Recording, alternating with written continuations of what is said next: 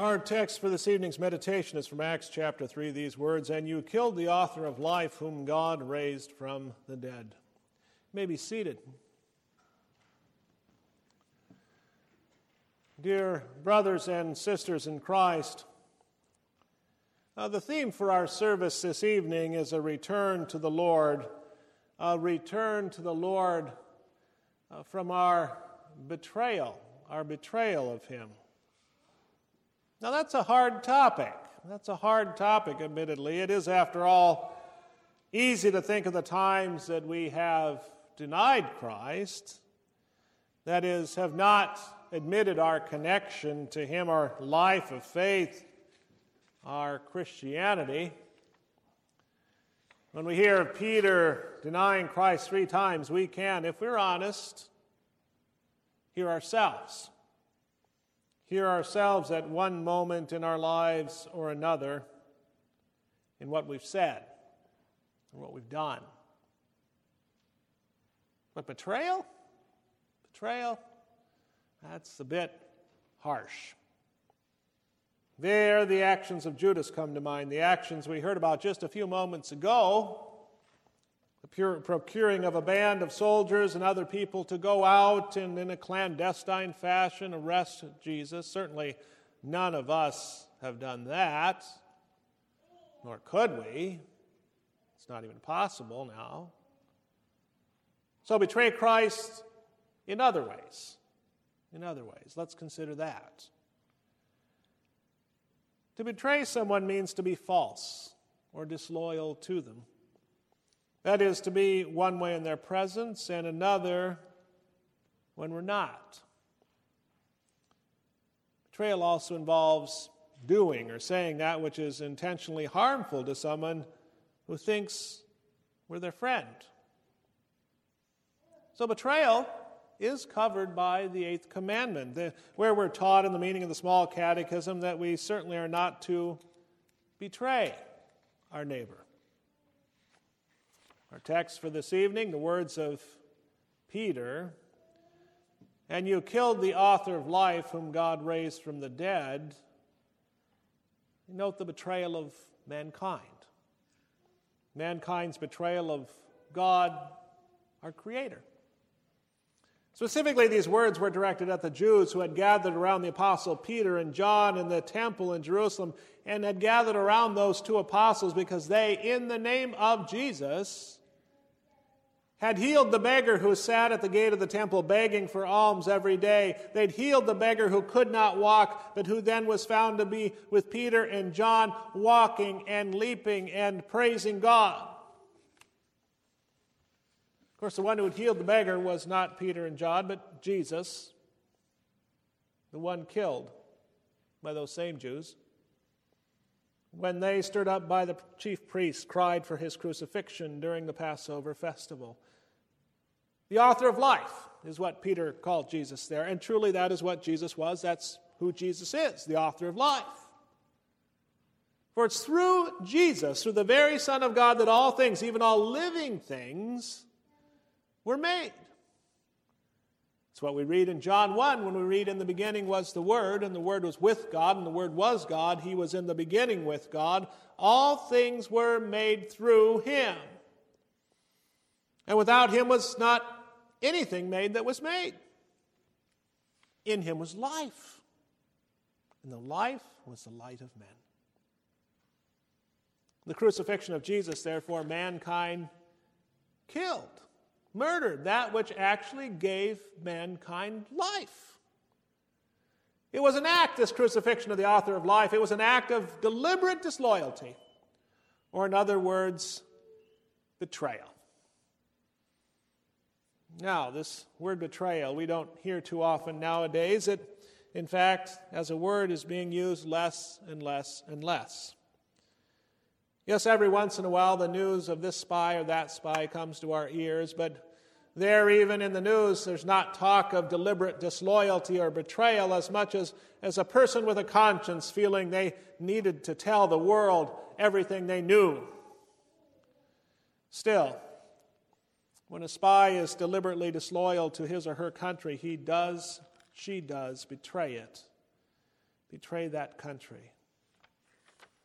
When we're disloyal to a friend, disloyal to a family member, when we lay them out before the world for our own benefit, we betray them.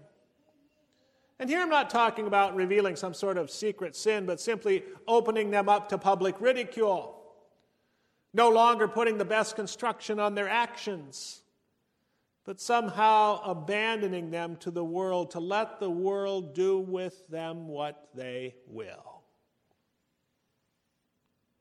It is perhaps just because such a betrayal occurs. The awful modern instances when a grown son or daughter has killed a mother or father, that such a murder is treated somehow differently, somehow more heinous than other murders, often involving questions of mental stability, of sanity. Why? The ones who gave life were murdered by the one to whom life was given.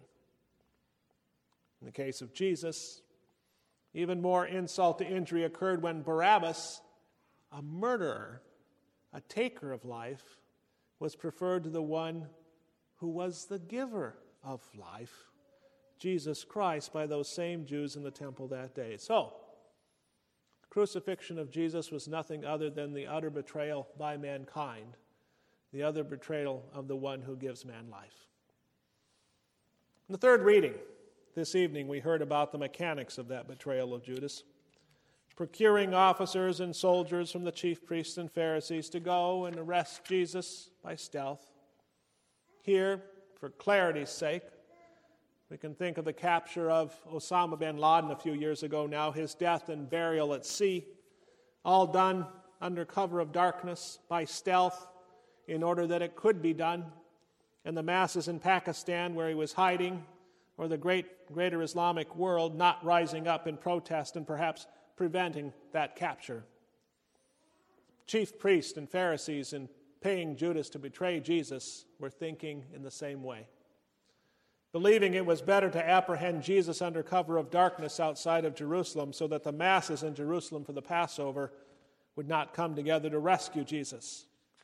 And Jesus noted as much when he said, Have you come out as against a robber with swords and clubs to capture me. Day after day I was with you in the temple teaching, and you did not seize me.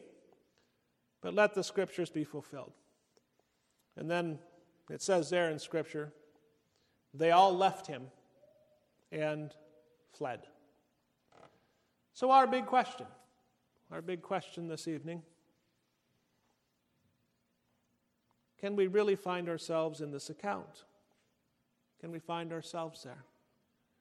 Can we speak of our own betrayal of our Savior, a, deliberate disloyalty? I think so.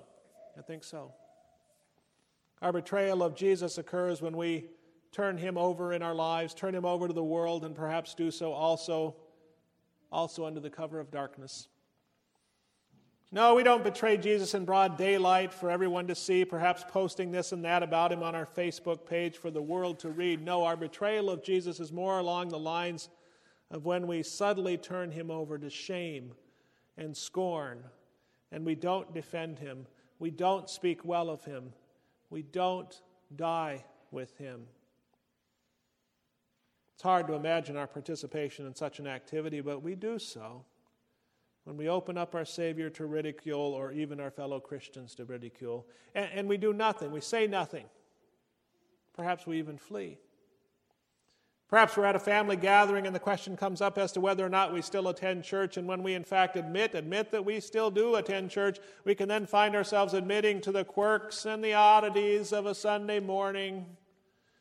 Pew cushions that are too hard, sound system that doesn't work, and there's the odd thing that happened in the service this week with that odd person that comes to church every Sunday.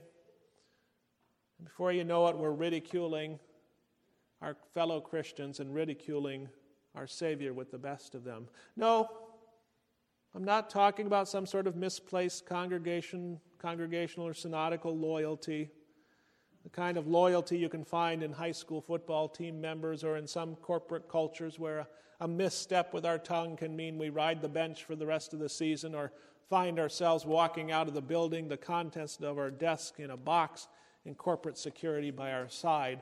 No, I'm talking about the loyalty expressed the day we were confirmed before the altar of our home congregation, and on that day promised to continue steadfast in our confession of Jesus Christ as our Lord and Savior, our Lord and Savior from sin and death and the power of the devil, rather than fall away from it, even to the point of death. So, have we done that?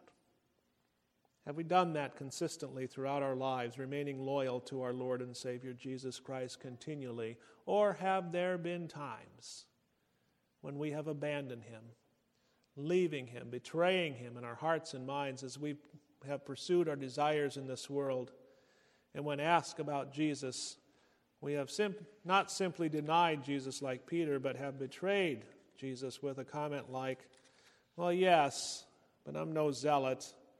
I don't take everything that seriously.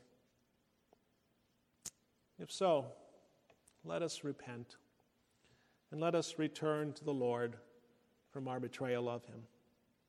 And in returning, be assured that our sins of betrayal, even, are forgiven.